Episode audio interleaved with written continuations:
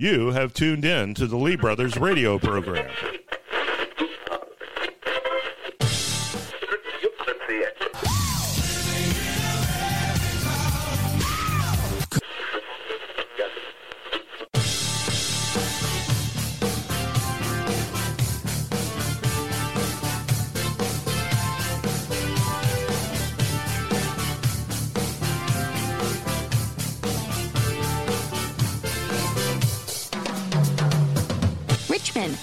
Of Patrick Henry, Richard Henry Lee, and the Lee Brothers. No. No, I do not want Trump to run for president. I'll explain, and if Richard is here, he would definitely have issues with that. Now rosary beads are a threat. Come on, man. Come on. Sean Kenny's going to be here to explain that. Can't wait for it. And a CEO letter to the federal government makes me smile. It's Smith and Wesson guns. That is next. Virginia Citizens and American Patriots Radio, as the founding fathers intended. You ever wonder what they would say if they had radios back then? This is the home of Jefferson and Madison and Henry, real Virginians. The Lee Brothers. My name is Scott Lee. Richard Lee is my co-host, my friend and my brother. He is not here. Struggling today in a big way. And so we covet your prayers for Richard Lee, as he's had a long go at it. Many of you have already chimed in here and are upset that Richard isn't here. And I am too. And thank you so much. Richard at theleebrothers.com is how you reach him. Richard at theleebrothers.com. He would love to hear from you because he wants to be here. Just before, about 30 minutes ago, I got a phone call from him, actually from his son, saying he can't make it. That guy breaks my heart. The guy's a phenomenal human being. Wish Richard the best. Hope he'll be back here next week. He is a spectacular human on the planet, and we need more of him. All right, coming up in the show, I got Sean Kenny. He's going to join us at the bottom of the hour. He is the editor for the Republican Standard, great blog website. He is... He took issue with the Atlantic article about rosary beads being somehow a threat, so we look forward to talking with him. And then, can baseball save America? You've been paying attention this week? There's one thing that happened in Little League Baseball that just made me feel like, you know what? There's optimism for you. I can't wait to explain that coming up. School is back. Oh, goody. Is that helpful? Is school now, I mean, in the old days, it was like parents couldn't wait for their kids to go back to school, because in that way, you got a break, but then, you felt like your kids were getting educated. I'm not sure that's true. In fact, I got data that suggests it's not. We'll talk about that coming up in the next hour. But first, check us out at theleebrothers.com and Mojo50.com. Mojo50.com. Click on the Lee Brothers takes you to our page. There is, I'm telling you, if I could have 3 hours today to do this show, I could use every second of it. And if you go see our website, theleebrothers.com, you'll see just a snippet of what we couldn't get to. One is this Jordan Peters video, which is, I don't know if you've seen this. He completely dismantles the climate Nazis. You need to see this. Take, I think it's 20 minutes. It is outstanding. First of all, he uses words. I had to pause and go back and go, okay, that's what that meant. Smart guy. Theleebrothers.com, check that out. You get the baseball hug. You see Biden's COVID mask fiasco. He goes into this signing of this bill with the mask on, takes it off, licks his fingers, shakes hands. It's complete folly. Just like Tim Kaine told us long ago, it's complete folly what the mask is. I have had COVID and I've been vaccinated and I wear a mask. I wear a mask to make other people feel safer. So does the Biden, by the way. You see that video at theleebrothers.com. The miracle that is the Constitution of the United States. I mean, that's 5 minutes long, but you'll love it. I promise you. TheLeeBrothers.com, TheLeeBrothers.com. All tons of stuff there. Go there, and you can actually sign up, so when we post things, you can be alerted of it. All right, so I often think about, if I was fully in charge, what would I do? And by the way, I've been asked that multiple times. Different speaking events, whatever it might be, someone might say, if you could change anything, what would you change? And I guess the fallback is always just a return to the Constitution. But there are two things that came to mind this week. that I would love to change. And that was, the first would be to get rid of every subsidy for unemployment. We have a serious problem in America today. People are not working, and they're not working because they have options. And I'd get rid of every single option they have. I would say to people, you don't work, you don't eat. If you have a problem working, you won't now. There will not be a single government option for you. Not a single one. I'd get rid of every single one of them. If I was at the federal level, I'd just take all that money, I'd cut it in half, and I'd send the rest back to the states and let the states deal with it. We are in desperate need of people who will work at every single level, at every single business. There are people out there trying to survive at an entrepreneurial way and can't hire people to work. And the ones that show up quit in 3 days. We got to fix that in this country. We have subsidized, yes, we have paid for unemployment and subsidizing you to get more of it. That's what we're doing. I'd stop every single bit of that. So I would absolutely get rid of every single incentive to that unemployment. Number two, I'd establish, or let's just say reestablish, law and order right now. Return to it. We are out of control in this country with crime. As every day I see a video, some criminal who's back on the streets did something horrific. Murders are up like never before. We have criminals running the streets. Whatever ends up happening to the bad guys, they end up winning. They can lawlessly walk into a store and loot it and steal blindly right in front of everyone. We have an entire party and political system bent on defunding the police and dealing with all these things for the longest time. We've got to return to law and order in our country. So two things. Scott Lee, what would you do? Richard Lee has, by the way, we talked about this week, about these two things. He's in agreement with me. I mean, we did these two things. It would radically change things. But we need law and order, and we don't have it. Here in Virginia, we certainly don't have it. Our Attorney General, Jason Miyares, came out this week and said the problem with our law and order in the Virginia is we have Democratic Commonwealth attorneys that are not charging gun crimes. They always scream about gun crimes, but it's the left that lets them get away with it. The right is the one who wants to punish serious gun crimes. You use a gun in the commission of a crime, it should be a more strict punishment. Instead, they don't have it. Jason Miyares says, I think the problem is that you're not protecting prosecuting gun crimes, he says. He said he just had a town hall 3 weeks ago, and the members of the Fairfax Police Association, in which officers expressed such frustration that crimes are not being prosecuted. How incredibly frustrating is that? You're a law-abiding citizen or the guy who catches the bad guy, and then we have Democrats who let him out. We have a Democrat Senate candidate for U.S. Senate in Pennsylvania who was caught this week on a quote he said in 2020 that he ought to cut the prison population by 1/3. What is it with Democrats and the prison population? Why are Democrats so quick to coddle the criminal in every way? If you're breaking the law, you get a friend. Vote Democrat. That's exactly what's happening. So why is it that we have uncontrolled bad guys winning, so we've lost law and order, and we have the same party who's in charge of that, who caused that, is the same party that says you can't have a firearm to protect yourself? Is there some connection there, you think? The serfs and the peasants shouldn't be able to protect themselves. We had to lean more on government. While government makes it more difficult for us to protect ourselves, we as citizens of Virginia and America begin to put more and more trust in these people, which I never understood. Why are we trusting the government to protect us? Why do we say to the government, hey, catch the bad guys and put them in jail, and they're not doing it, and we believe them, and then we say, hey, by the way, guns are horrible. I can't be trusted with one. Smith & Wesson is now my new company that I adore. Of course, I pretty much were a fan of them anyway. The gun I carry is a Smith & Wesson M&P Shield Compact 40 caliber, if you must know. Enjoy it greatly. The only thing I don't like about the gun, and I have to get used to this, is it has a thumb safety.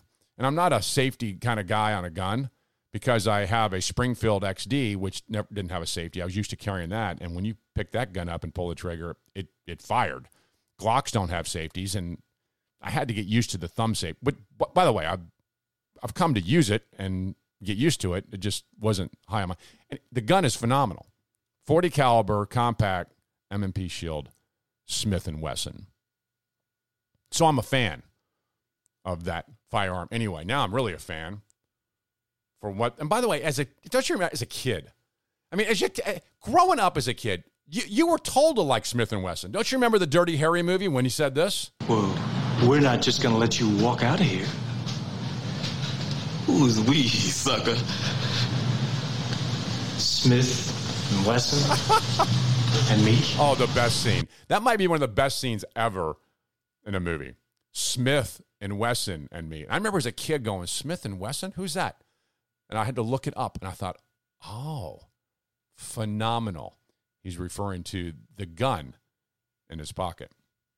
All right, in 60 seconds, what did the CEO of Smith & Wesson say to the big, bad, tyrannical federal government that knows better than you? You'll find out. LeeBrothers.com, LeeBrothers.com. The Radio Revolution. Mojo50. Your right to protect yourself and your family members from a violent attack is your most important civil right. Your other civil rights don't matter if your life can be ripped away by a criminal. Yet there are those who want to take that away from you, all the while defunding the police. The roots of gun control in America were based on keeping minorities disarmed and helpless. Gun control is still about controlling people. Stand with us to protect your right to self-defense. Visit the Virginia Citizens Defense League website at vcdl.org to learn more. You want a unique experience, a unique drinking experience infused with a combination of bourbon and smoke? Try the new 420 Bourbon Bowl Smoker, made in America from recycled bourbon barrels. This unique topper fits nicely atop your glass and promises a smoke-infused taste to your favorite drink. Each smoker is straight from the great white oak tree and allows you to be that unique bartender in your home. Try it today, the original 420 Bourbon Bowl Smoker. Find it and its list of products at 420bourbonbowl.com, 420bourbonbowl.com, 420bourbonbowl.com, and tell them you heard it on Mojo50. The Lee Brothers, practicing the First Amendment and using the Second, only when necessary. Smith and Wesson. And me. Oh, Smith and Wesson and me. Who's going to protect the Second Amendment from Democrats, those who are trying to take it from you? What was the answer, Clint Eastwood? Smith and Wesson and me. That's right. Smith and Wesson will protect our Second Amendment rights. We have a CEO for a company here in this country who sent a letter to the tyrants. I mean, the congressman and senators. Now, I want you to think about this. Here's a company who sells a product completely protected by the Constitution of the United States, gives the ability of people to protect themselves, which is not only a constitutional right, but a God-given constitutional right, one of the very first ones, the right to life and protecting yourself. This company does great things for you. Now, who doesn't do great things? The frickin' federal government, surrounded by a beltway, run by kings and queens. These people think they have your interests at heart, and they do not. Here's a company who does. A private sector run in America, which hires people. This CEO had to write a letter to the federal government. Mark Smith, president and CEO of Smith & Wesson. Smith & Wesson.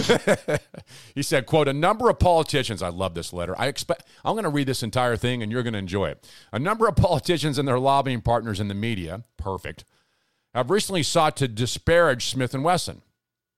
Some have had the audacity to suggest that after they have vilified, undermined, and defunded law enforcement for years, supported prosecutors who refuse to hold criminals accountable for their actions, overseeing the decay of our country's mental health infrastructure, and generally promoted a culture of lawlessness, that Smith & Wesson and other firearm manufacturers somehow responsible for the crime wave that was predictably resulted from these destructive policies.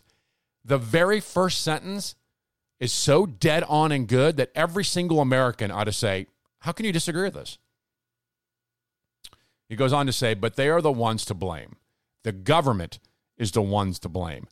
The policies of the American left are the ones to blame for the surge in violence and lawlessness, and they seek to avoid any responsibility for the crisis of violence that is created by attempting to shift the blame to Smith & Wesson and other firearms and law-abiding gun owners. It's no surprise that cities suffering from the violent crime are the very same cities that have promoted irresponsible, soft-on-crime policies that often treat criminals as victims and victims as criminals. Wow.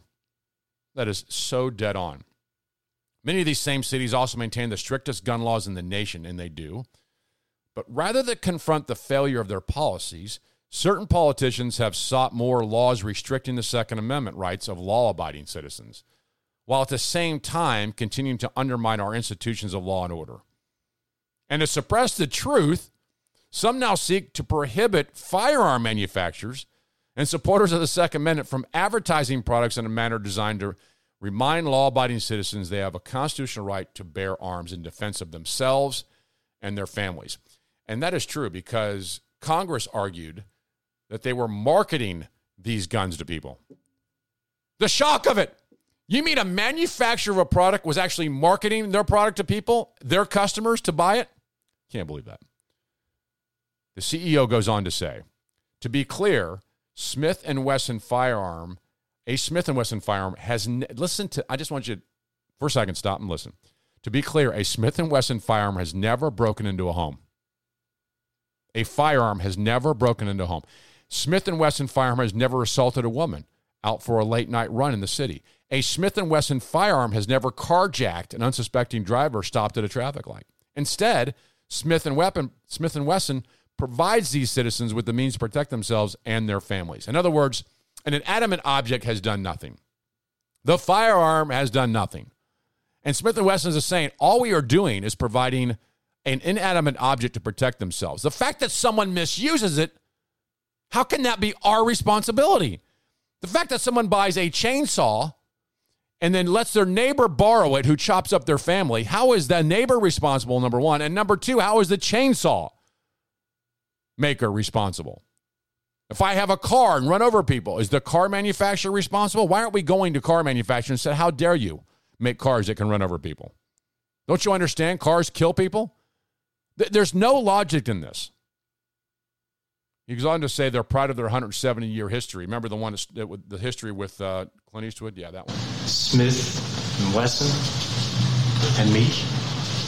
The president and CEO of Smith & Wesson goes on, we will continue to work aside law enforcement, community leaders, and lawmakers who generally are interested in creating safe neighborhoods.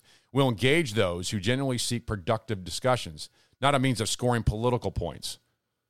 This is a phenomenal letter. At the end, he says, we will never back down in our defense of the Second Amendment. You have a choice to buy a firearm, buy it from Smith & Wesson. He refused to go in front of Congress and bow down to them and capitulate to them. Smith & Wesson has a backbone. And I guess they can. They have AR-15s. Now, not everyone agrees. Shocking? Oh, no. A politician had to speak up. Yeah, Carolyn Maloney, full of baloney, is a Democrat, the oversight chair Democrat, said the CEO of Smith & Wesson refused to testify before my committee, as if you're some sort of queen or king who demands the serf and the peasant come testify in front of me because I'm so important. Thank God he didn't. The CEO of Smith & Wesson refused to testify before my committee and faced the families we've lost loved one because of his company's weapons of war. No, not because his company's weapons of war, because of a bad, bad, evil person. Goes on to say the committee will not permit Smith & Wesson to dodge accountability, obscure the gun industry's role in fueling our nation's gun violence and epidemic. What? This person is out of touch with reality. The Democratic Party and Carol Maloney have missed the entire point. Obscure the gun industry's role? They don't have a role? You mean if you got rid of Smith & Wesson, got rid of Glock, got rid of every gun manufacturer, that no one would shoot anyone? Do these people really believe this? You can make guns in your garage.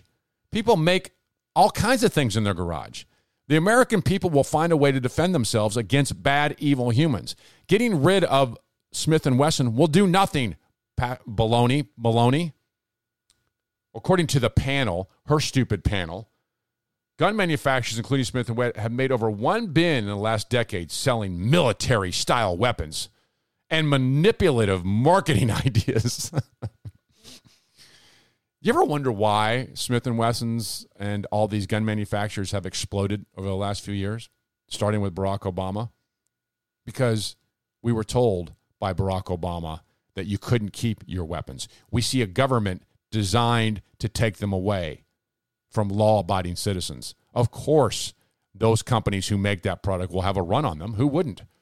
I know for a fact in every household practically I talked to, including my own household, we made decisions based upon what politicians were saying. Like, hey, we're going to tax you more, therefore, what are you going to do? You're going to find ways to shelter your money. Hey, we're going to take your weapons away, therefore, what are you going to do? You're going to find ways to get protection and firearms so you can protect your family against the knock on the door from the IRS agents who have 4,600 weapons.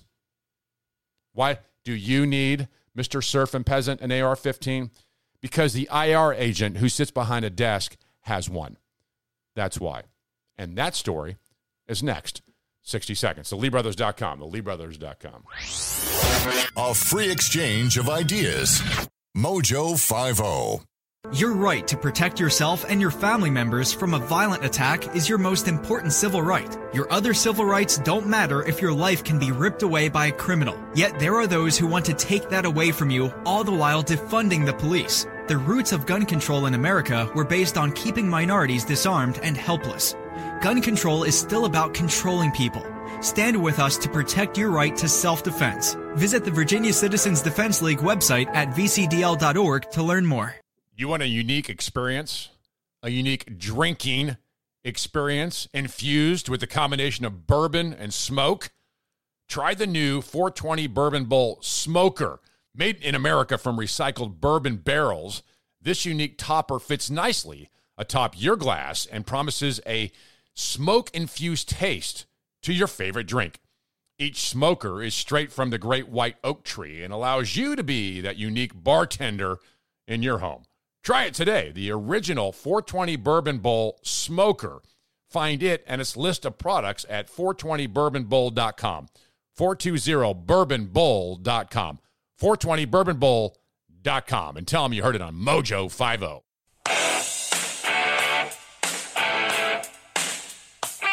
This is the Lee Brothers radio program.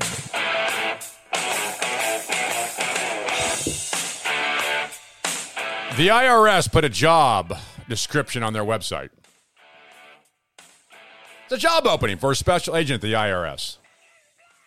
The applicant should be willing and able to participate in arrests, execution of search warrants, and other dangerous assignments, and able to carry a firearm and be willing to use deadly force if necessary.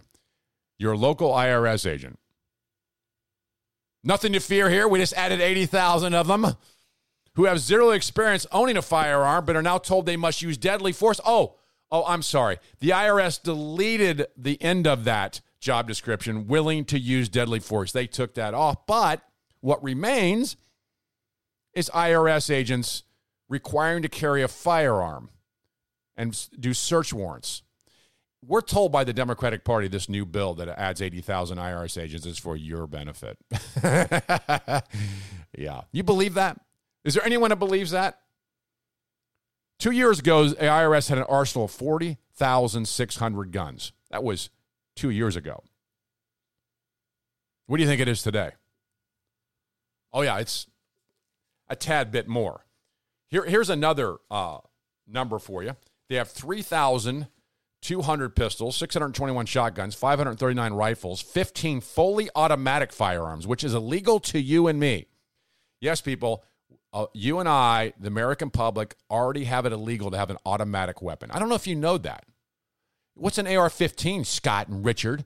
It's a semi-automatic rifle, not fully automatic. The IRS has 28 of them, or 15, I'm sorry, and 4 revolvers. They have 3.1 million rounds of ammunition. They have 1.4 million rounds of ammunition for rifles, and 367,000 shotgun rounds and 56,000 rounds for automatic weapons. There you have your new consumer-friendly IRS, backed by none other than the federal government. The government is us, and we're doing things right. I'm sorry, the government is us. It's no need to fear the government. Those founding fathers who said this government can get big, bad, and hurt you, yeah, that one, don't believe any of that garbage. It's pure not true, Scott. No IRS is going to, well, they might not going to. No ATF, well, that's true, they did. No FBI agent's going to rate. Darn. The founders had it right.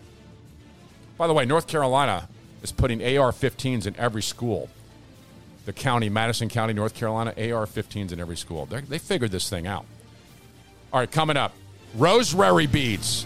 Are they a threat to liberty? Sean Kenny's next. LeeBrothers.com, the LeeBrothers.com.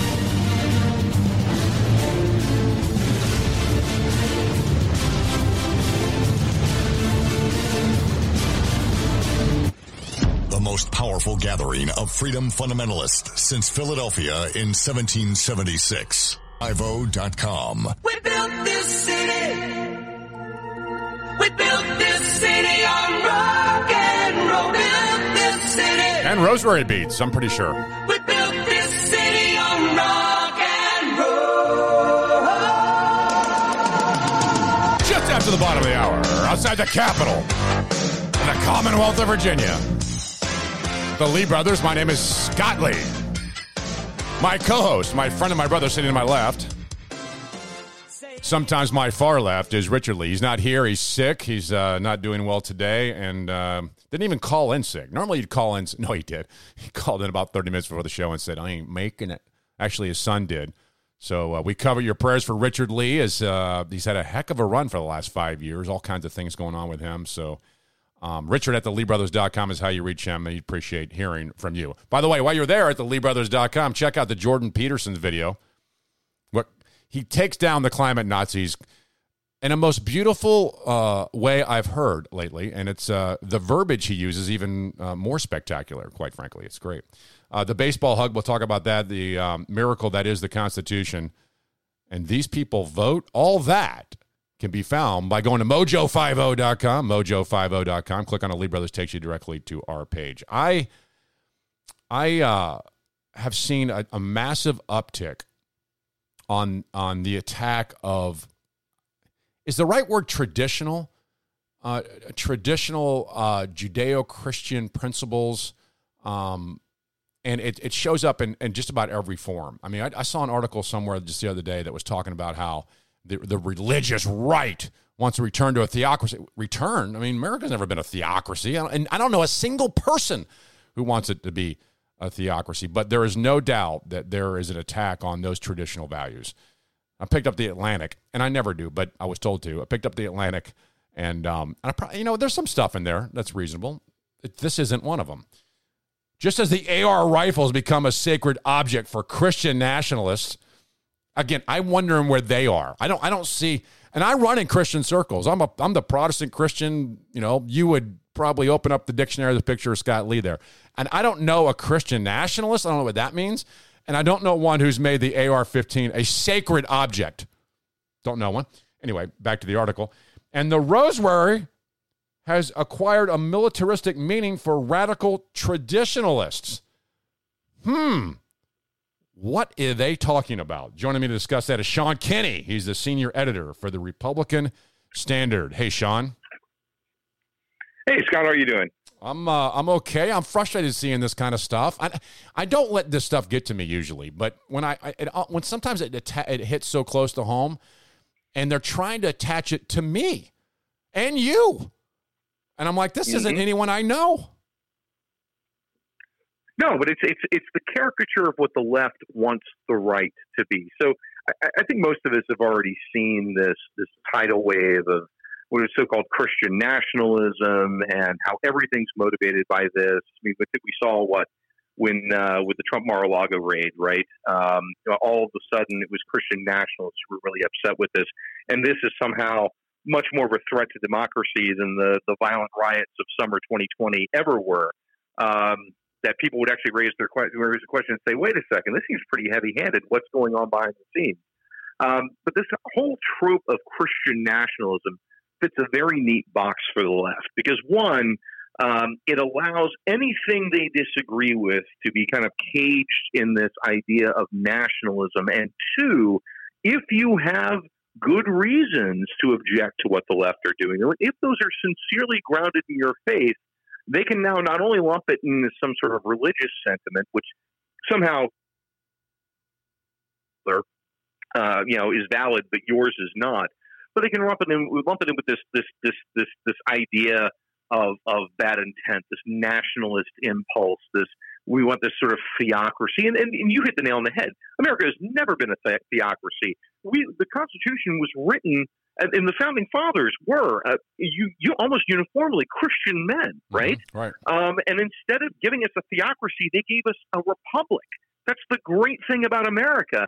And instead, and I think it needs to be pointed out. It's like, well, what are they so afraid of? Well, they're really afraid that there's going to be some competition to their idea of pretty much a secular idea of what the world is and what it should be. And they, believe me, and we've seen it in cancel culture, they have their priests and inquisitors, their tribunals, and their witch burnings all the same. No doubt. Well, it's a measure. And Sean, it's exactly, it's not like they don't have religion and us Christians and Catholics do. They have a religion. It is a definite difference between which religions you're looking at. I think you make that point perfectly. In the article, The Atlantic, and I know you read this thing and you probably had the same gut reaction I did, or you probably just laughed and threw it in the trash. But the inside the article, they try to pull out examples like, oh, we found this on some obscure website that indicates and essentially trashes anybody who carries a rosary. Yeah, and one of the things that really bothered me about the Atlantic article wasn't so much the pros. I mean, comparing the rosary to the AR-15 because people really like their Second Amendment rights and Catholics really enjoy their devotionals. Therefore, some sort of parallel can be drawn. That's just kind of laughable on its face. How that snuck past an Atlantic article or Atlantic editor is beyond me. I think we all know the answer. It didn't sneak past anyone. It was intentional. But what really bothered me, and I think it probably bothered you the same way, is if you look to the original image, it was little bullet holes for each bead on the rosary. And that's a bridge too far. I'm sorry, right? I mean, it's one thing for me. I would have probably like just laughed and just brushed it off. Like, great, there's the left doing their own thing again. I mean, every Catholic that carries a rosary is now somehow a terrorist. It's unbelievable. That's what drove me crazy about it. Mother Teresa, terrorist. John Paul II, terrorist. Those little old ladies before mass, terrorists. Right? The Dominican nuns, terrorists. It's just absurd, and yet, the Atlantic. I mean, they knew that there was something wrong because they eventually changed the headline and changed the imagery, right? So there's some attack of conscience. Some would say cupidity on the other side, but at the root cause of it, they never go back and address it. It's like this is what they actually believe. They actually believe this. This is what they actually think about Catholics and Christians wider in a wider sense, right? Who believe that we are competitors for some sort of total winner-take-all game in the political environment, in the political arena. And that's never been, first off, what Americans have ever believed. We've always kind of sided on the era of plurality and discussion and things of this nature. The left doesn't have that language. And the more people on the left, and this is what really bothered me, Scott, more than anything else, how many voices did you see come out and condemn that language? If it was somebody on the right, the Democrats would have lined up and asked every single Republican elected official and public figure to come out and condemn it. But when they do it, not a single Democratic elected official, not a single Democratic public figure reached out and said, you know what, too far, too much, unacceptable. Oh, a great point. Not a single one. Even the Catholic Democrats couldn't, Tim Kaine being the top of that list, couldn't bring himself to point at that and say, you know what, that's not American. That's way too far. And that bothers me. And I think it ought to bother more people than it clearly does already. Yeah, and I think one of the points you made I want to kind of jump on here is it used to be we had a kind of a universal uniting around God in some format, right? Everybody kind of thought, hey, we all have this one good idea, and that is that there is a God who's sovereign over the affairs of men, that we're all accountable to, that families are the backbone of a civilization, that raise kids to be God-fearing, moral, productive, and in that way it works because we could all get behind these simple principles. It's almost like now we're fighting against these simple, what we call, and I guess Jefferson called nature and nature's law. I mean, what happened? I mean, now we're fighting. I mean, these guys aren't even in the same group anymore. It's like we're fighting a different, completely different political slant. And this is where I think we have to have some degree of appreciation for who and what we are as Americans, right? I mean, it used to be in the long history of the West that every state was a confessional state. So every nation, everybody in that was a Catholic, and if you weren't Catholic, we're burning you. And then we got Protestants, and if you weren't a Protestant, well, then we're burning the Catholics. And then we came over to the United States, and you had this hodgepodge of little states. But the true gift of the Founding Fathers, and it's, you know, I mean, you have to give this. I mean, I'm a practicing Catholic. This is something you do have to give to the sort of the Protestant founding of this country, is that they had Catholics, and they had Jews, and they had dissenters and things of this nature.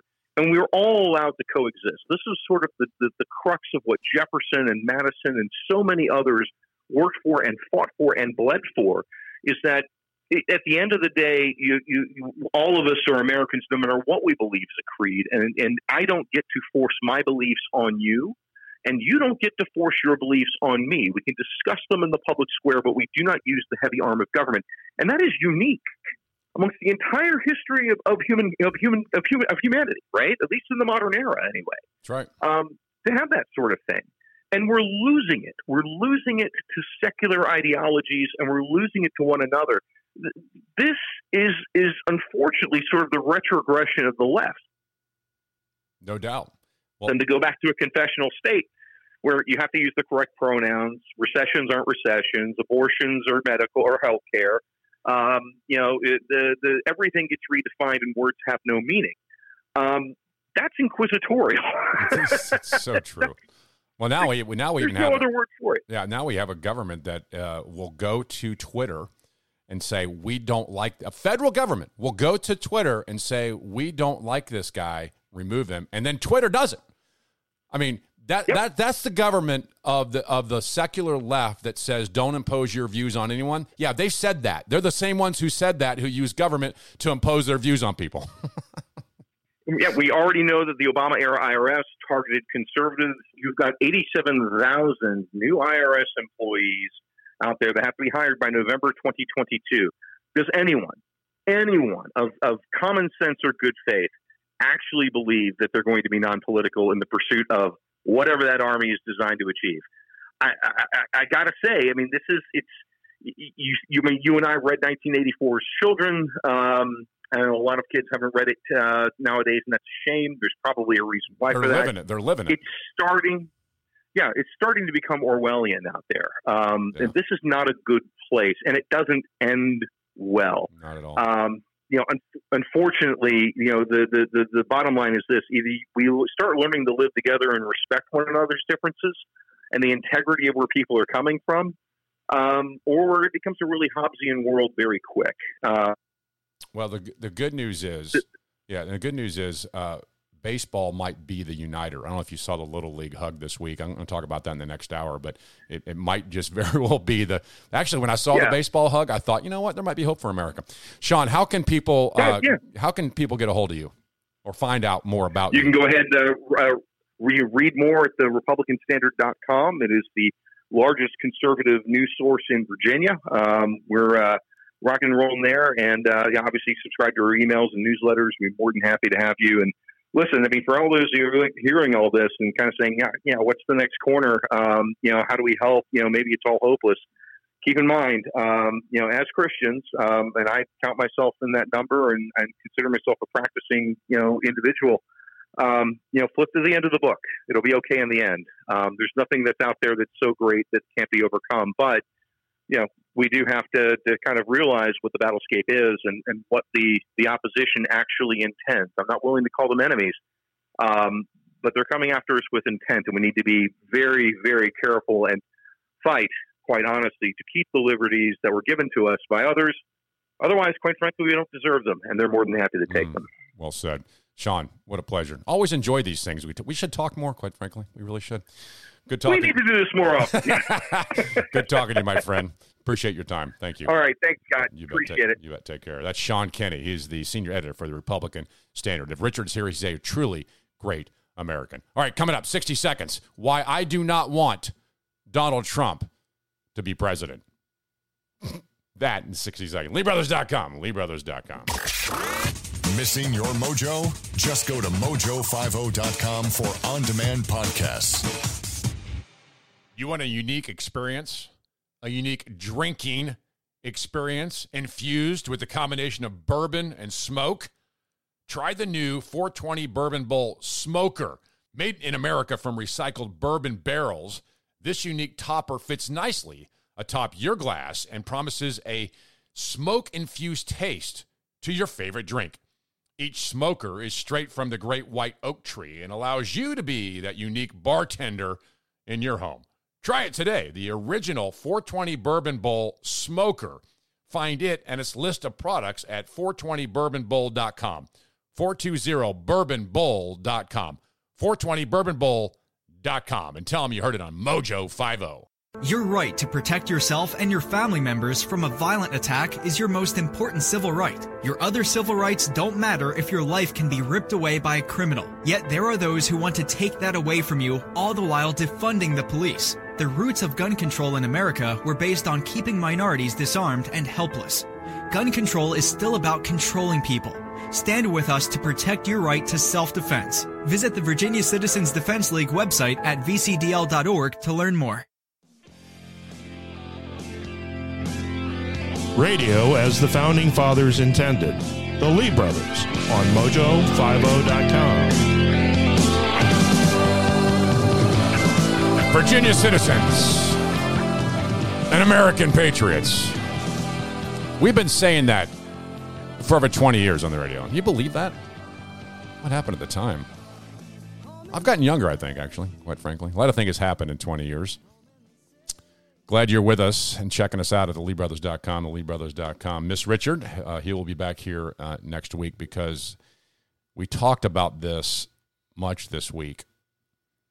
For some reason, this was topic number one. Do we want Donald Trump to be president? Again, Richard and I had some slightly different points of view on it. I had a lot of conversation, a lot of people about it this week.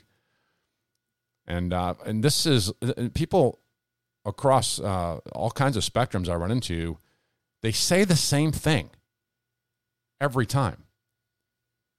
They say if Donald Trump is the nominee, they're going to vote for him, but they don't want Donald Trump to be the nominee. Now, what's going on here?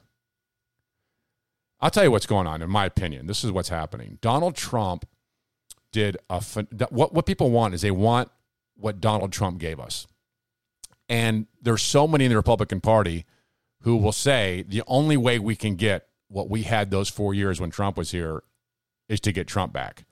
And so when people say they want Donald Trump back in the presidency, I believe what they want is all the things that happened during Trump. I don't my consensus and my conclusion and my little polling and my own little world indicate that they don't really want Donald Trump back. And I don't either. I do not want Donald Trump to run for president in 2024.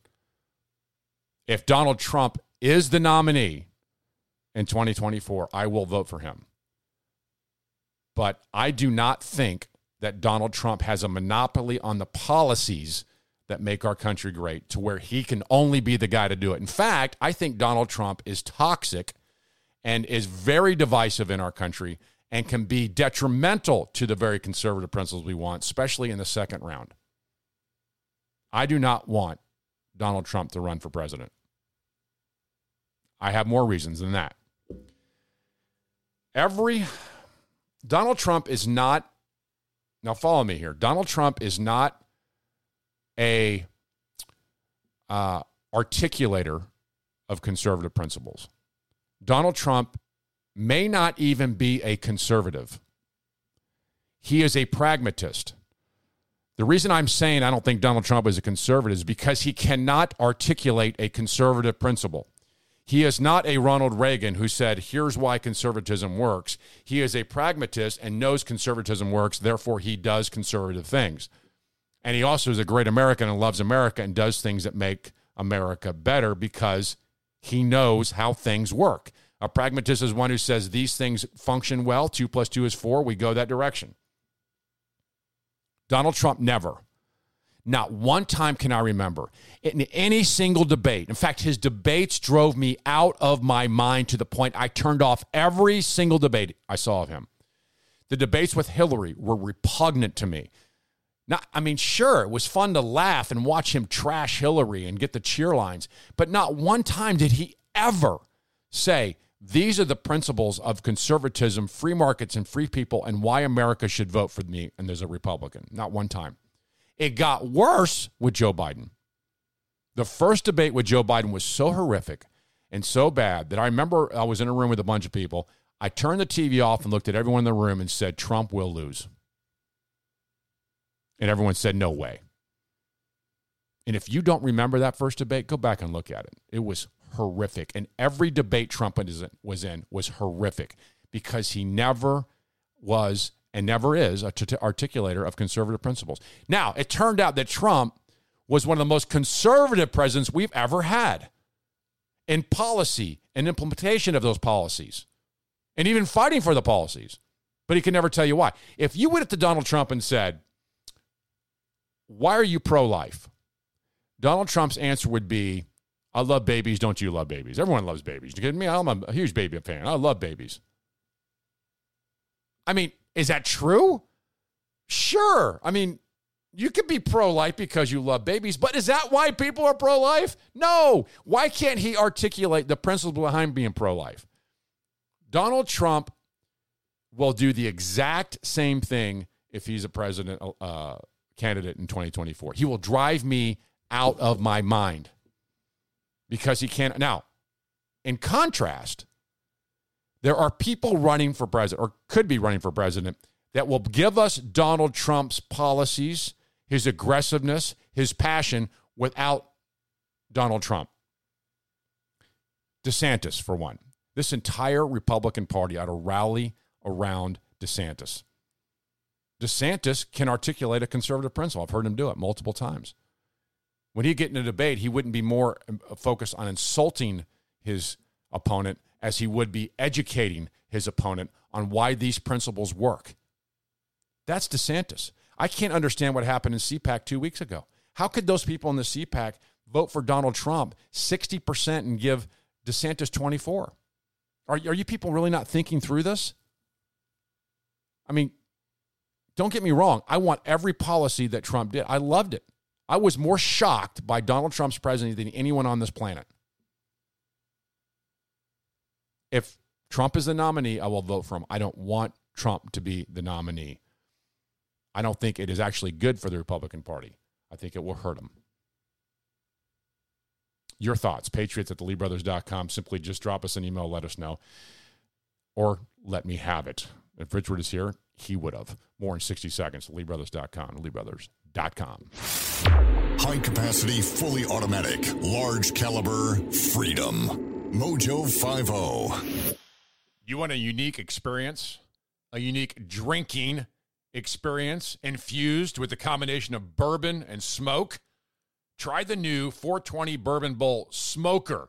Made in America from recycled bourbon barrels, this unique topper fits nicely atop your glass and promises a smoke-infused taste to your favorite drink. Each smoker is straight from the great white oak tree and allows you to be that unique bartender in your home. Try it today, the original 420 Bourbon Bowl Smoker.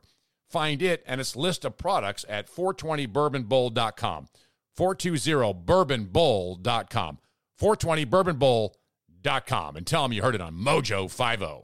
Your right to protect yourself and your family members from a violent attack is your most important civil right. Your other civil rights don't matter if your life can be ripped away by a criminal. Yet there are those who want to take that away from you, all the while defunding the police. The roots of gun control in America were based on keeping minorities disarmed and helpless. Gun control is still about controlling people. Stand with us to protect your right to self-defense. Visit the Virginia Citizens Defense League website at vcdl.org to learn more.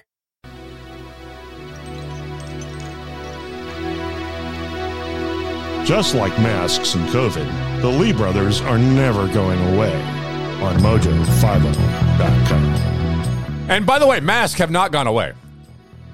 Our governor, an example of leadership that we'd all look to, Glenn Youngkin said, not only does he want a tax cut, and I'll talk about that in a second, but he got rid of the whole mask mandates, except Richmond and Petersburg and their schools are going, no, we're still going to do it anyway. As if they do something. What is wrong with these people? Come on. Stop it. You're going to mask kids again? Insane. Oh, but you can opt out. We'll talk about that actually coming up in the show. Youngkin has set aside $400 million for you. That's odd. You mean to tell me that there's a politician in the capital of the Commonwealth of Virginia that cares about setting money aside for you? Yeah, Youngkin has set aside nearly $400 million for new tax relief in the next budget, which I'm mixed about this because that's great. I mean, $400 million in tax cuts is super. We need that. We're not getting that in D.C. at all. We're getting the exact opposite of that. So we're going to pay more in federally. Every single one of you will. There's no doubt about it. And our governor in Virginia is saying, well, I got $400 million coming back to you because I set it aside in the budget. See, you don't have to set money aside for tax cuts in the budget. You don't. Because tax cuts actually can increase revenue, but we have a huge surplus. A surplus by definition is an overtaxation. It ought to come back to us anyway. So I'll applaud Youngkin for this. I'm kind of a fan of him anyway. Obviously, you know this. Look, set aside the money. Great. But then come back in the budget and go, I want a tax cut that's perfect, big, nasty, because we care more about the money in the hands of Virginia citizens and American patriots than a government surrounded by, what is it, I-95 and 195 in Richmond? Thank you, Youngkin. All right, coming up. Can baseball save America?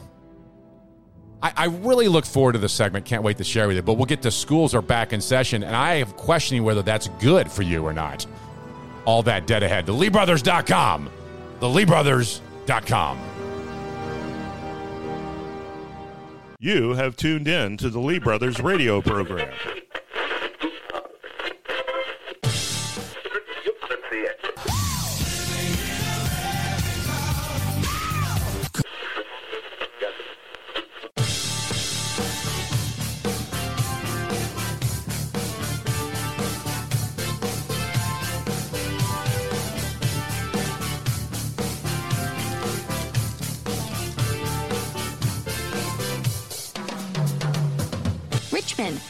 Of Patrick Henry, Richard Henry Lee, and the Lee brothers. Okay, can baseball save America? It just might. It just might. Reduction in training hours for hairstylists have some concern. Oh, that's just going to be fun. School is back. Are those kids safe from those woke teachers? That's next. Virginia Citizens and American Patriots, the only two-headed talk show outside the Capitol, the Commonwealth of Virginia, the Lee Brothers. My name is Scott Lee. Richard Lee is my co-host. He's my friend, and he's my brother, and he's not here. So frustrating. This show is 101% better when he's here. Love him dearly. He is out. His son called me just before the show got started and said he's not going to be here. I kind of got that hint as we got closer to showtime. But pray for Richard. We covet those prayers because we believe they work. Use your rosary beads or whatever it might be. You can drop him an email, Richard at theleebrothers.com. All right, lots of reaction to Sean Kenny a few minutes ago. Check him out, therepublicanstandard.com, therepublicanstandard.com. Did a great job kind of articulating the principles of America and our founder. And so go check that out. I think you'll like that. Also, check us out at mojo50.com. And if you haven't been there lately, we have a great lineup of some credible radio talk show hosts. Mojo50.com. Just put it in your phone, save it. Listen in your car, wherever you can. But Mojo50, click on the Lee Brothers, takes you to it. We probably have more on our page than we've had in a long, long time. Jordan Peterson shreds the climate Nazis. And if you haven't seen that, the video is spectacular. Spectacular. Biden's mask debacle, which was, I mean, you just see the video at the LeeBrothers.com. It's just laughable. And, of course, you have access there to some of our sponsors, one of which is the 420BourbonBowl, BOWL.com, who makes this awesome bourbon smoker for your glass of bourbon. You literally set this thing on top of your glass. You light it. It smoke infuses your bourbon, and you're the most incredible bartender in your neighborhood, all at 420BourbonBowl.com. I told them that we would sell 100 this week. Can we do that? 420BourbonBowl, BOWL.com. And I'll tell you what, if you just go there and look at this video, I promise you this, you won't leave without buying it. It's that spectacular. 420BourbonBowl.com, BourbonBowl.com. Back to school is now live and well. I've seen the little munchkins running around in schools all over the country and little videos of it. How exciting. None are in masks unless you live in Richmond and Petersburg. Anyway, it turns out that Americans are ditching these public-run indoctrination centers we call schools, and rightfully so. 1.2 million students have left the public school system as parents search for education alternatives, all starting with the COVID stupid lockdowns. And then the exposure of so much what is happening in our schools. Most of these parents are like, this is ridiculous. New York City is hemorrhaging students. They lost 64,000 students in New York City. Michigan lost 56,000 students. 56,000 since the pandemic have not returned to school. Isn't that incredibly good news? Oh, Scott, Richard, you don't think they should be going to school? Oh, no, don't get me. They're going to school. No. They're all going to school. They all quit. They're going to school. Parents realize that government schools prioritize unions and activists over students. They're choosing different options. Charter school enrollment increased by 7%. Catholic school enrollment increased by the largest amount in 50 years. And parents are looking at homeschooling. The Commonwealth of Virginia had an increase of 40% in homeschooling. 40. Wow, that is spectacular. And by the way, I applaud it radically because this is the very thing that will change our country, an education system that works. So why are all these people abandoning these schools? Well, I'll give you just one little example. Our Department of Education here in Richmond wants to strip the founding fathers' nicknames in statewide tests. You know, that George Washington was the founder or the father of the country and James Madison was the father of the Constitution. Somehow, Department of Education wants to strip those from standardized testing. No longer the father of the Constitution is James Madison. No longer is the nickname the father of the country, George Washington. In Virginia, the Department of Education wants to strip that here in Virginia, which, by the way, those two were very famous Virginians who gave us an amazing country. So Youngkin, our phenomenal governor, says, I believe we should tell our history accurately, but I also think we should tell of our founding fathers, including George Washington and James Madison and Thomas Jefferson, Patrick Henry, who played an extraordinary role in founding one of the best countries ever in existence on the planet. Not one, the best country on the planet. So there's one reason why parents are going, this is stupid. This is ridiculous. You want another reason? White teachers will be fired first under a new Minneapolis school district policy if layoffs are necessary. So when a layoff comes along and you got to lay off teachers, I don't know when that's ever happened. Where are the unions on that? But let's just say it happens. But if they're to be laid off, Minneapolis school district says, if you're white, you're first to go. That's right. They still have their whiteness. They have their whiteness, so they're free to go. Alpha News stipulates that white teachers will be laid off or reassigned before educators of color in the event that Minneapolis public schools need to reduce staff. Parents are seeing this and going, we've had enough. This is ridiculous. Of course it is. I mean, that is the exact, I'm sure our Constitution is now saying that's unconstitutional. I'm pretty sure it does. But starting in the spring of 2023 budget, if excising a teacher who is a member of a population underrepresented among licensed teachers in the site, the district shall access or should access the next least senior teacher who is not a member of the underrepresented population. You're white, you're gone. How about that? You're white, you're gone. And you wonder why? You wonder why parents are saying, this is ridiculous. I'm not sending my kids to these schools. The teacher union in Minneapolis doubled down on this. They said this should be the measure of a national model. A huge move forward for the retention of teachers of color. Not seniority, not ability, not even if you're the best teacher. It just matters what color you are in our school system. These are the people in charge of your kids. These are the people that you get to have your kids embrace and be a part of when they hit the door of that public education system. When they open that door and they run in there, that's what they get. And parents are going, this is ridiculous on every single level. And they should. And by the way, it's just not your teachers. North Dakota School Board ends reciting the Pledge of Allegiance because the words under God are in it. Most people think I'm making these stories up. No, this is true. North Dakota School Board has put an end to reciting the Pledge of Allegiance before each meeting because members complained that the patriotic verse is problematic since it has the words under God in it. I'm so glad they figured it out. Voted 7-2. These 7 school board members, I mean, all over the country, we've been reciting the pledge forever. And these 7 figured it out. Can't do this. It's too hard. You can't have this kind of stuff going on. You can't have under God in the pledge and then expect it to be uniting. Oh, no, you can't.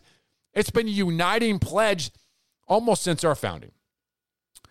Now, I know people are screaming at the radio saying, Scott, they put under God in the 50s. Yes, we did for a very specific reason, to separate us from a secular, godless, humanist, communist regime. And for good reason, and didn't seem to bother anyone. Now, in 2022, we're so enlightened. The Fargo School Board member, Seth Holden, he's enlightened too. He said the text is clearly referring to Judeo-Christian God because it's capitalized. Are these people for real? Now you know why. People are fleeing the public education system. The school board president said something interesting about this. I'm not sure that reciting the Pledge of Allegiance is a useful way to begin every one of our board meetings. I would much prefer, listen to this. Not sure it's the right way to open a board meeting. Here's what she prefers, that we open a meeting with a shared statement of purpose. What do you think the pledge is? That is exactly why we have the Pledge of Allegiance in the United States of America, a shared statement of purpose. These people are leftist crazy. No wonder parents are choosing homeschooling, rejecting the public education system. And then there's one more clip you've got to hear that'll blow your mind.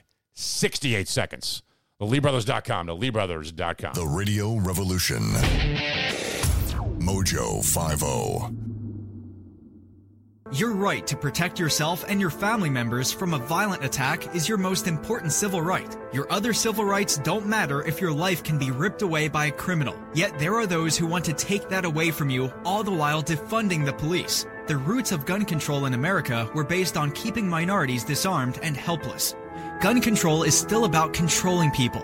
Stand with us to protect your right to self-defense. Visit the Virginia Citizens Defense League website at vcdl.org to learn more.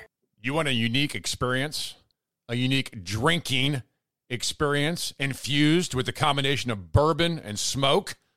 Try the new 420 Bourbon Bowl Smoker. Made in America from recycled bourbon barrels, this unique topper fits nicely atop your glass and promises a smoke-infused taste to your favorite drink. Each smoker is straight from the great white oak tree and allows you to be that unique bartender in your home. Try it today, the original 420 Bourbon Bowl Smoker. Find it and its list of products at 420bourbonbowl.com, 420bourbonbowl.com, 420bourbonbowl.com. Mojo50.com and tell them you heard it on Mojo50.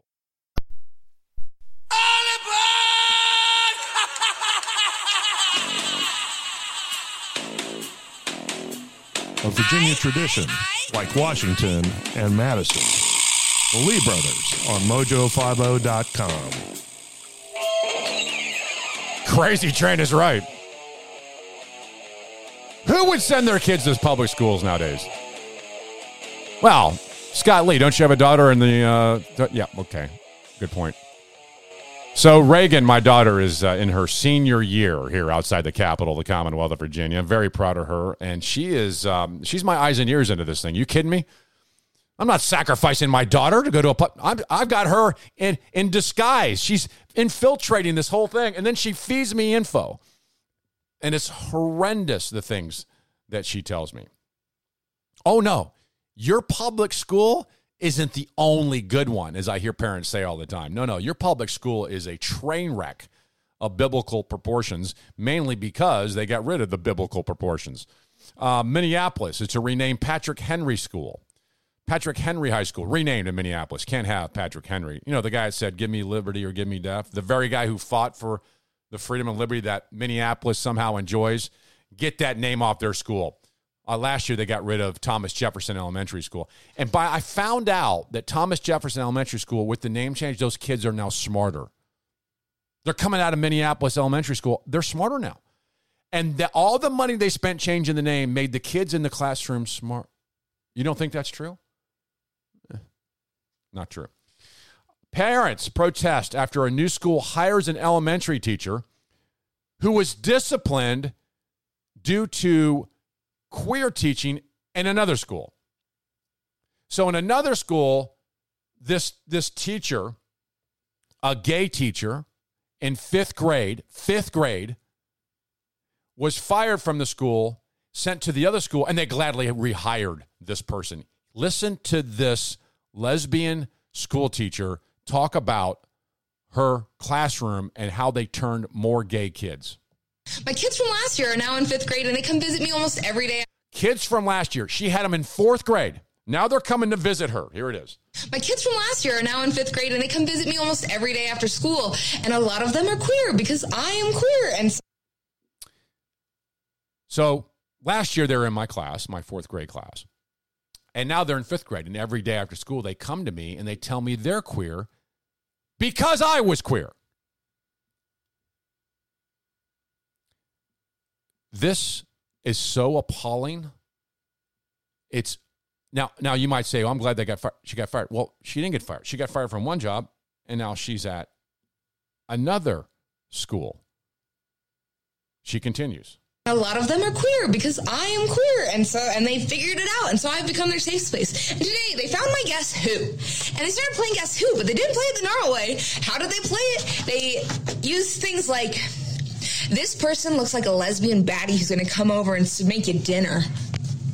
Well, which one of these characters is a lesbian baddie that's going to come over and make you dinner? Oh, Olivia is? Oh, great. Which character just looks gay? Well, meet Mike.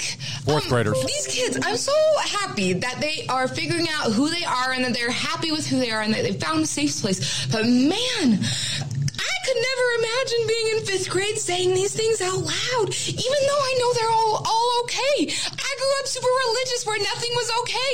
And so seeing this happen, I'm like, ah, but I'm also like, yay, but ah. That is a school teacher of elementary school kids. They found out that I was gay, told them I was gay, groomed them to be queer. And now her former fourth grade teachers are returning as fifth grades and telling her teacher after school that now they're queer. Fifth graders. This woman should be, in my opinion, she ought to be in jail. She certainly shouldn't be around any kids anywhere. Why? What would, in fact, if this teacher was telling my fourth grader about her relationship in a heterosexual way, I would have a problem with that too.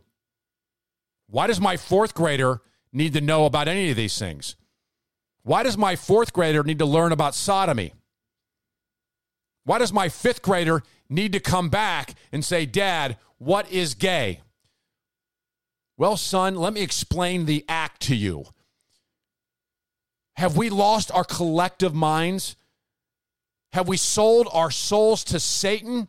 Our streets are flooding like open sewers of crap. And we literally say, just go teach at another school. You wonder why parents are finally speaking up. There is a solution to this. We've talked about this multiple times on this show. The only reason we are allowed, or the schools do this, is because you don't have the option as a parent to choose a different school, unless you're very wealthy. And a lot of these wealthy parents are doing just that. They're choosing another school. So the unwealthy kids, we're creating this great little cesspool of crap in our public schools that are stuck with people who can't have no choices. And the government loves that. Bureaucrats love it. They're stuck there. We've talked about this many, many times on this show about give parents choice. Why, when I move into a neighborhood, do I have to go to the school district that's there? Why would a real estate agent tell me this is your school? Excuse me? What do you mean this is my school? No, this is the school you send your kid to. You're not told that in any other area. The real estate agent doesn't walk up to you and say, this is the school you go to and this is the grocery store you go to. You know why? Because you wouldn't put up with it. But somehow we in this country go, oh, this is the school I go to? Okay, I got it. Okay, got it. Well, what can I choose in that school? Nothing. It's what bureaucrats want. Nick Freitas, who is a delegate here in the Commonwealth of Virginia, which I admire greatly, he's got a podcast. And on his podcast, he took my analogy. You mean it's still my analogy, I'm sure. But I use this all the time with the grocery store. He took it a bit further. I want you to hear how he plays out the same concept. If you had a grocery store that you could shop in your district only, what would it look like? You would then be assigned a grocery store based off of your address, and that's the one you're authorized to attend. When you went to the grocery store, you wouldn't actually shop. You would be provided a bag of predetermined groceries based off of what a government bureaucracy has determined is appropriate for you and your family. Now, don't worry. If there's something that you want that isn't currently offered, you just have to go and hire a lobbyist and advocate to your state legislature for the products that you want. But keep in mind, Oreo, Kraft Macaroni and Cheese, Coca-Cola, they'll also be there with their lobbyist in order to try to prioritize their products. Now, if you're lucky, after about maybe 4 to 6 years, you'll get what you want, provided that a politician has decided that's what's best. And oh, by the way, none of the employees at this government grocery store will be rewarded or promoted based on ingenuity, hard work, or creativity. Their salaries and job security will be determined almost exclusively by seniority, regardless of their performance. Now, is that not exactly what we have in our public education system? You would never put up with that in a grocery store. Never. But you do in education. You know why? Because if you object to it, you hate teachers. If you object to it, you don't like education. If you object to it, you hate public education. You don't want anyone to see how insane this has become. It's unbelievable.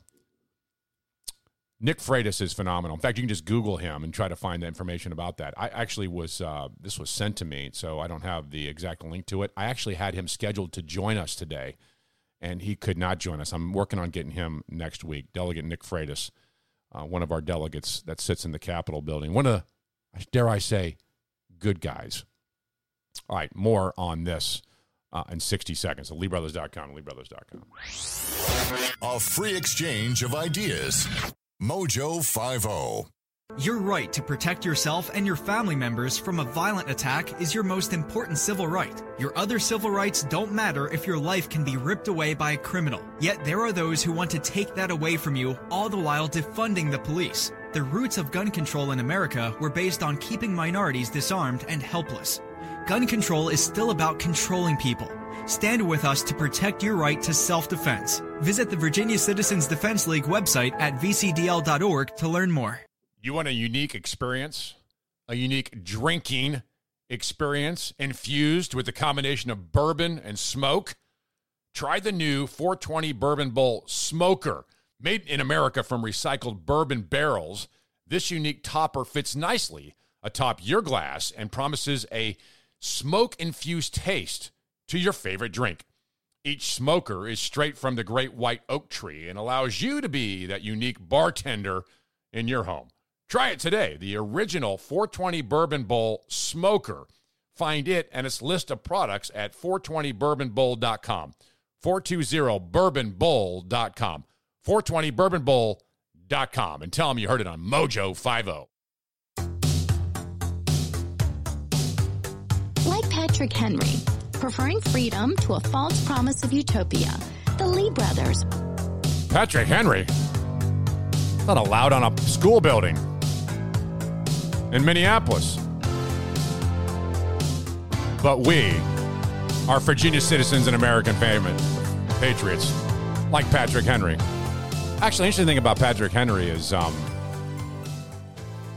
after the signing of the Declaration and moving on to make America complete, Henry said, "I am no longer a Virginian. I'm an American."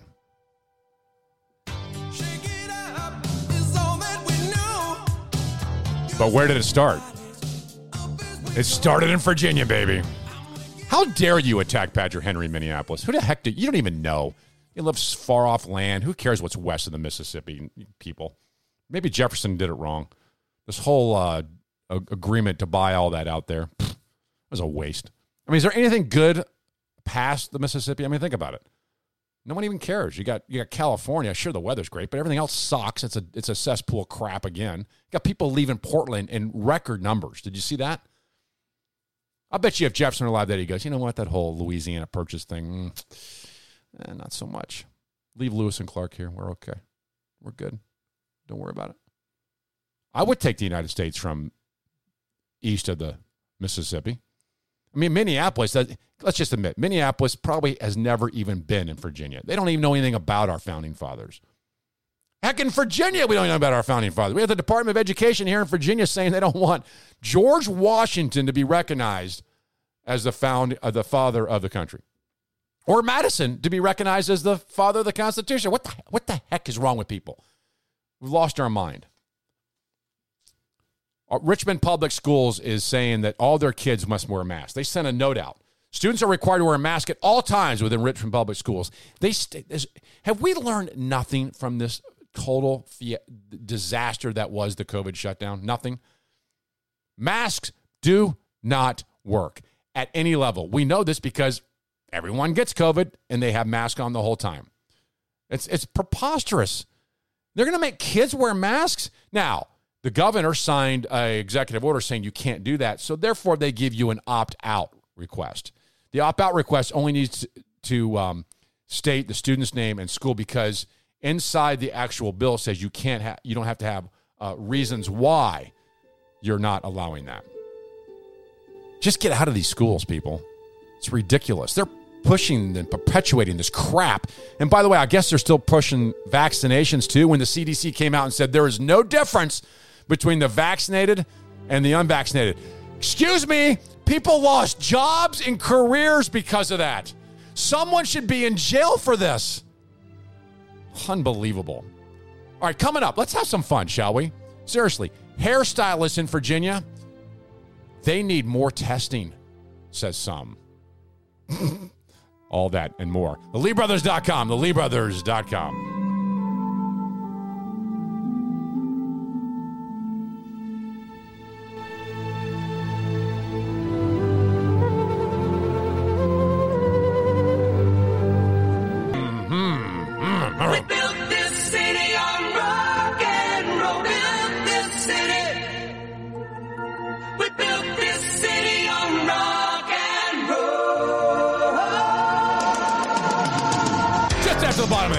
Outside the Capitol, the Commonwealth of Virginia, the city by the James, as Richard would say. The Lee brothers. My name is Scott Lee. My co-host, my friend and my brother who sits to my left, sometimes my far left, is Richard Lee. He is not here. He is couldn't make it here today, so appreciate and covet your prayers for him. He'll be back here next week. Check us out, theleebrothers.com, theleebrothers.com. Pretty simple if you want to go right to our site. Go to Mojo50, click on the Lee Brothers, takes you there also. Jordan Peterson destroys the climate Nazis. This is one of the best, by the way. I love Jordan Peterson. You should, too. TheLeeBrothers.com gives you right to that. And the baseball hug that could change America. We'll talk about that coming up before the show's out. And Biden's mask fiasco, which was absolutely the biggest joke ever. And you'll see why when you go to LeeBrothers.com and click on that video. And, of course, the miracle that is the Constitution of the United States. It's about a 4 to 5 minute video from PragerU. Outstanding. Come on, educate yourself. You flip through TikTok all the time, or TikTok, or as Richard calls it. Go there. Look at that video, the LeeBrothers.com, the LeeBrothers.com. Government destroys things. It doesn't add any value. Government, in the way of free markets, makes us less free. When government is bigger, your freedoms shrink by definition. Thomas Paine is the one that said, government at its very best is a necessary evil. At its worst, an intolerable one. Governments get in the way. Ronald Reagan said the famous, "In this present crisis, government is not the solution to our problem. Government is the problem." There's no doubt government's the problem. When in the hands of evil people, which Madison knew was everyone. That's what the founders thought. Any man who gets power is horrible. Have you seen Lord of the Rings? Have you seen Tolkien's excellent movie and book? He didn't do the movie. He wrote the book. Peter Jackson, I think, did the movie. That entire premise is exactly what our founders thought. You give men power, they become corrupt and fully corrupted. I mean, and you can't trust them. So it doesn't matter who special person you have is in charge of the government. The government should be able to limit them, control them, and keep them at bay. And the founders knew this. Heck, the hobbits knew it in Lord of the Rings. That's why they kept fighting to keep it away from all the men, because the men knew when they got it, they destroyed things. Go see the movie. It's a documentary. It's phenomenal. This whole example of government showed up this week with Alex Berenson.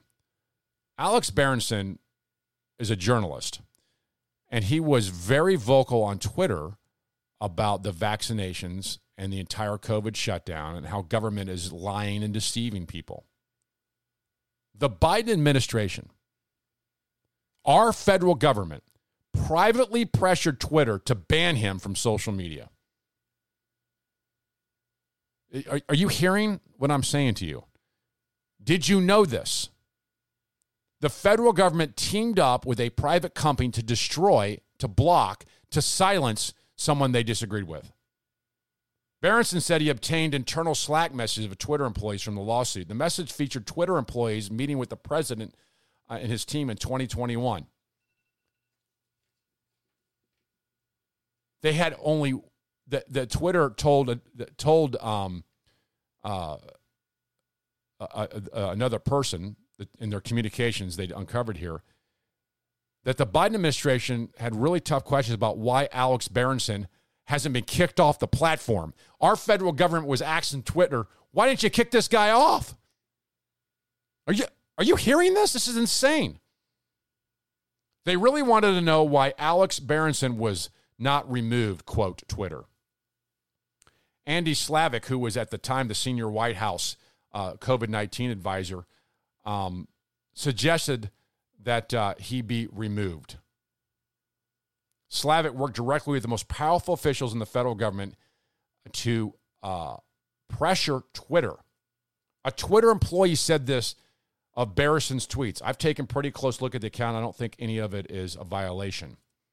Wow.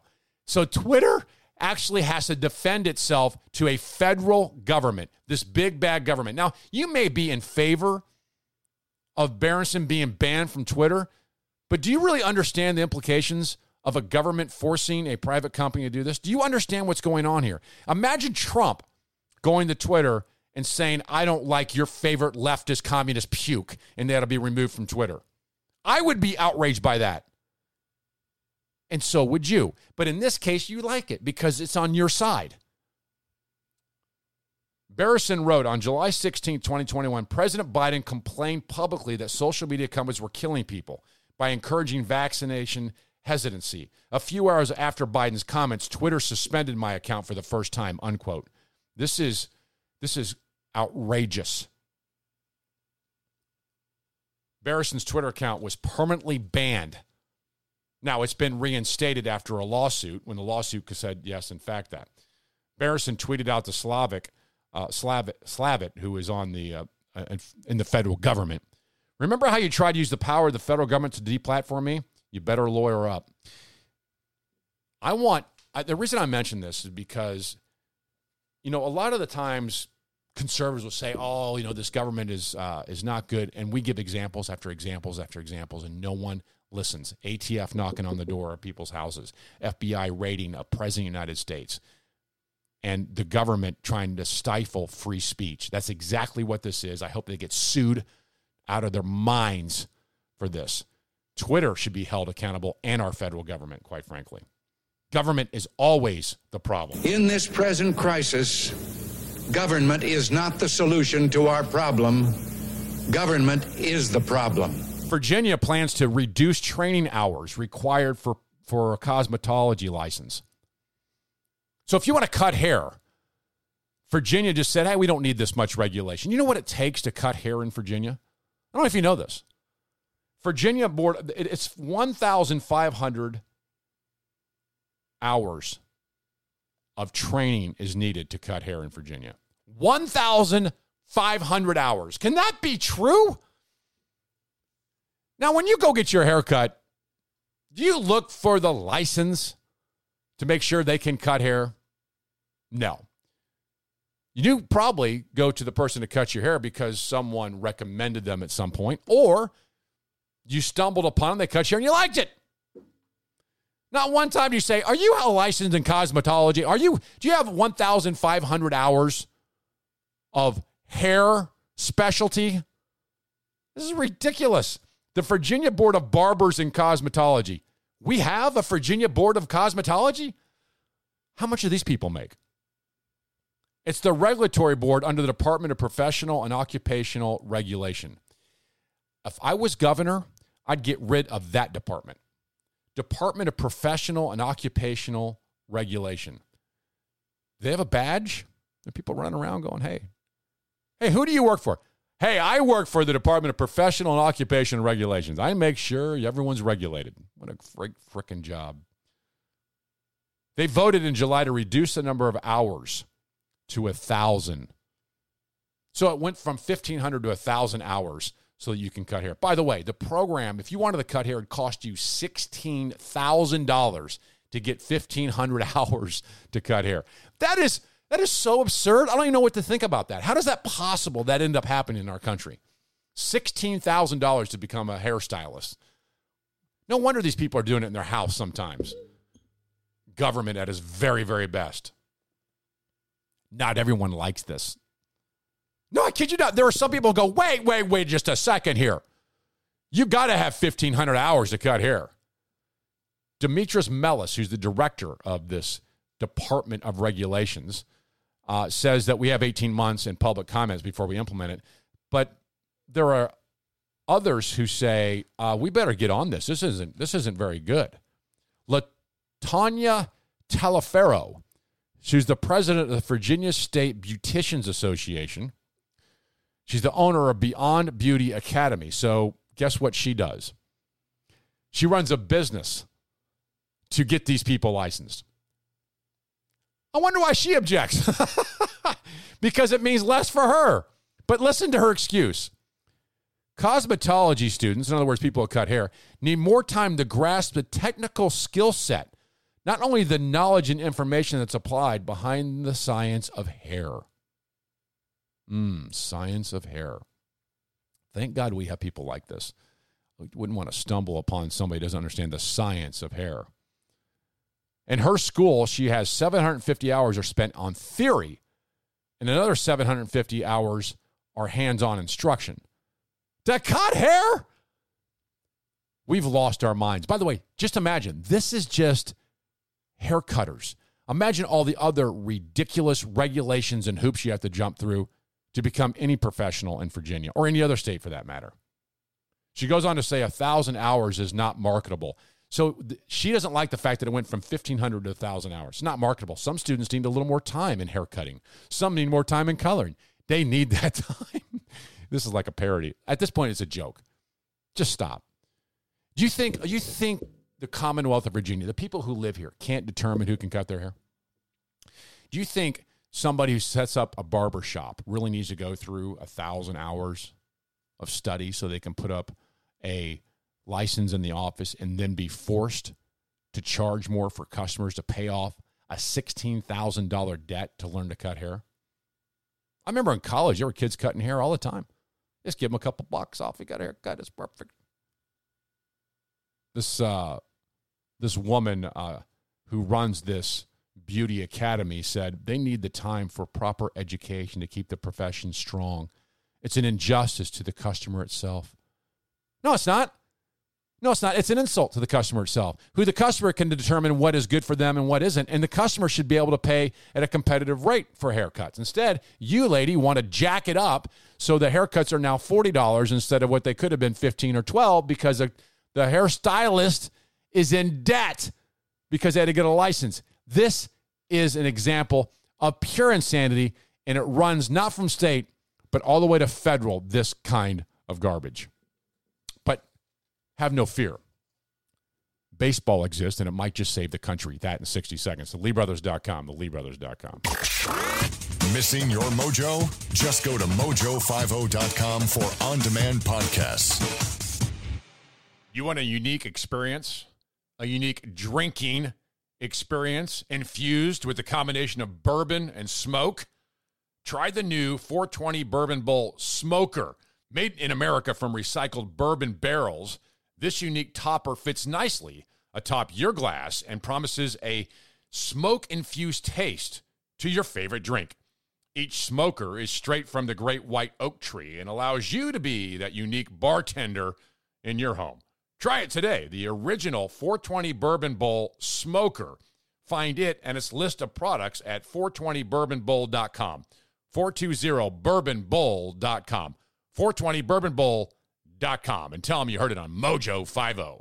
Your right to protect yourself and your family members from a violent attack is your most important civil right. Your other civil rights don't matter if your life can be ripped away by a criminal. Yet there are those who want to take that away from you, all the while defunding the police. The roots of gun control in America were based on keeping minorities disarmed and helpless.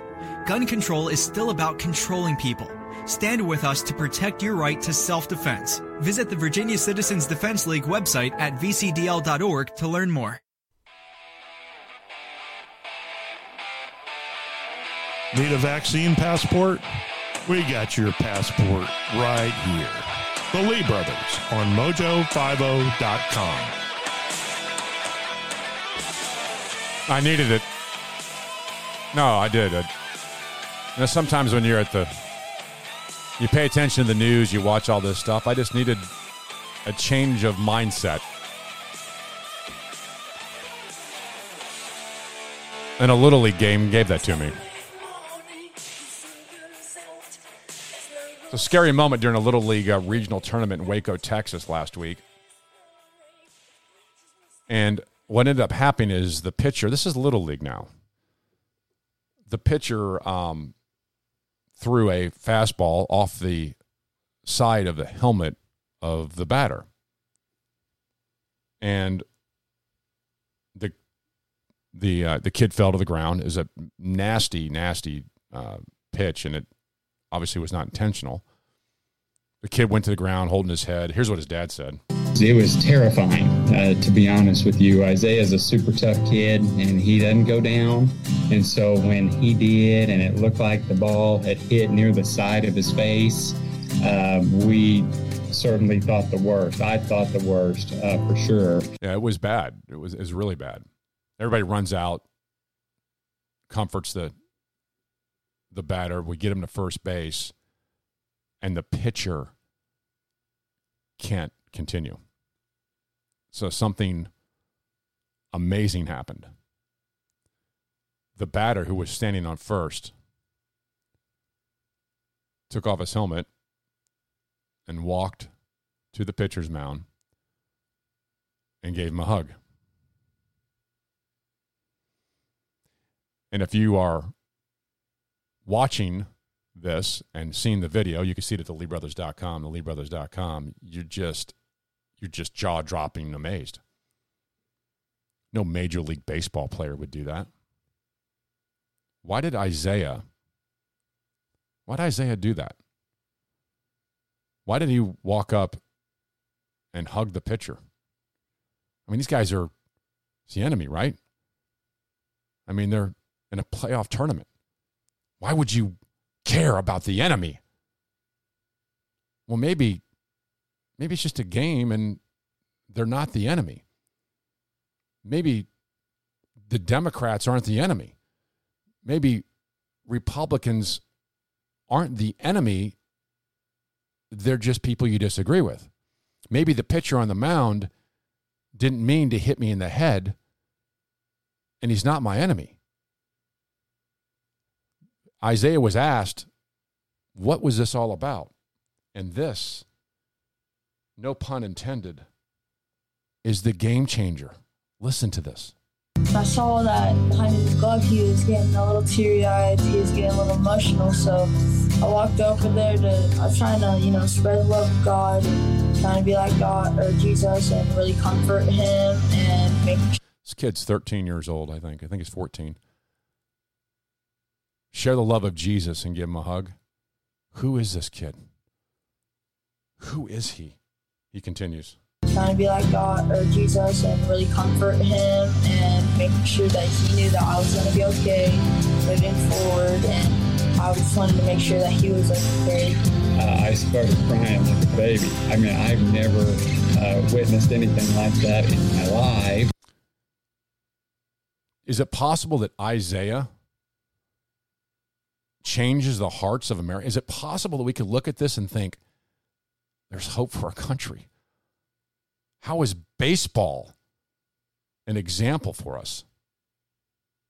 Actually, Isaiah's dad saw the importance of this. Here's what he said. It was terrifying, to be honest with you, Isaiah. Actually, that's the other clip. Here it is. Here's how he says this. I think as adults, we need to look at their example and let it change the way that we interact and not allow division to push us apart quite so much. Is that not perfect? Can baseball save America? Can baseball unite us? Can baseball make us realize that we're all human beings in the same place, that we shouldn't hate each other because we disagree? Isaiah's dad is right. Maybe we should all look at this and unite. That's the only amazing thing that happened last week. Whitey Bernard spent 10 years in the minor leagues. That's, by the way, unheard of. Most people who spend 3 or 4, maybe 5 years in the minor leagues end up quitting or moving out because they never get called up. Whitey Bernard did get called up. He got his shot to be in the major leagues, and he called his mother. Here's how it sounded. Mom. Okay, can you see me? Can you see me? I can see you. Mom, I'm going to the major leagues.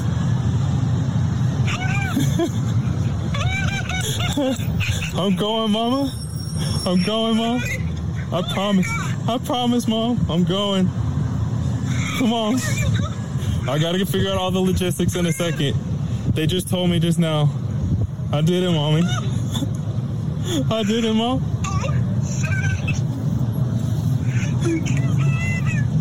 I love you so much. Thank you for everything, Mom. Thank you. Thank you for supporting me. I couldn't do this without you. Oh, please. We, as a country, need more baseball. Wrap up the show in 60 seconds. LeeBrothers.com. High capacity, fully automatic, large caliber, freedom. Mojo50. You want a unique experience? A unique drinking experience infused with a combination of bourbon and smoke? Try the new 420 Bourbon Bowl Smoker. Made in America from recycled bourbon barrels, this unique topper fits nicely atop your glass and promises a smoke-infused taste to your favorite drink. Each smoker is straight from the great white oak tree and allows you to be that unique bartender in your home. Try it today, the original 420 Bourbon Bowl Smoker.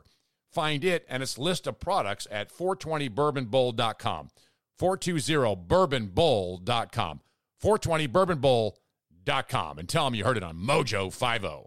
Your right to protect yourself and your family members from a violent attack is your most important civil right. Your other civil rights don't matter if your life can be ripped away by a criminal. Yet there are those who want to take that away from you, all the while defunding the police. The roots of gun control in America were based on keeping minorities disarmed and helpless. Gun control is still about controlling people. Stand with us to protect your right to self-defense. Visit the Virginia Citizens Defense League website at vcdl.org to learn more.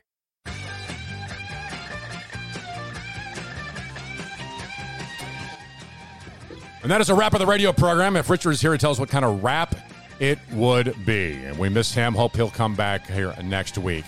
Found something else this week that was interesting.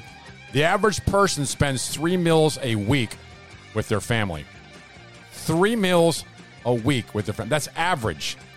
In a poll of 2,000 U.S. adults, the average person says they only get to spend 3 dinners a week with their family, which means when you and I were growing up, the days of everyone coming to the dinner table, holding hands, praying, and spending an hour or 2 hours talking are over. Were there benefits of that? Sure. How about the simple etiquettes that happened? Did you wash your hands before dinner and common rules that happened? How about don't talk with your mouth full? How about don't slurp with your food or drink? How about don't put your phone on the table? Those things are going bye-bye. Maybe if we combined motherhood, baseball, and apple pie around the dinner table, it might be a better America. All right, in honor of Doc Thompson, who founded Mojo50, and a good friend of ours here in Richmond, Virginia, who used to end this show every single day with, what did we learn today? Richard Lee. Darn it, he's not here. What did we learn today? Well, we learned that the public education system is done. It is time to move on. There is much better for you. We ought to force choice in our school system.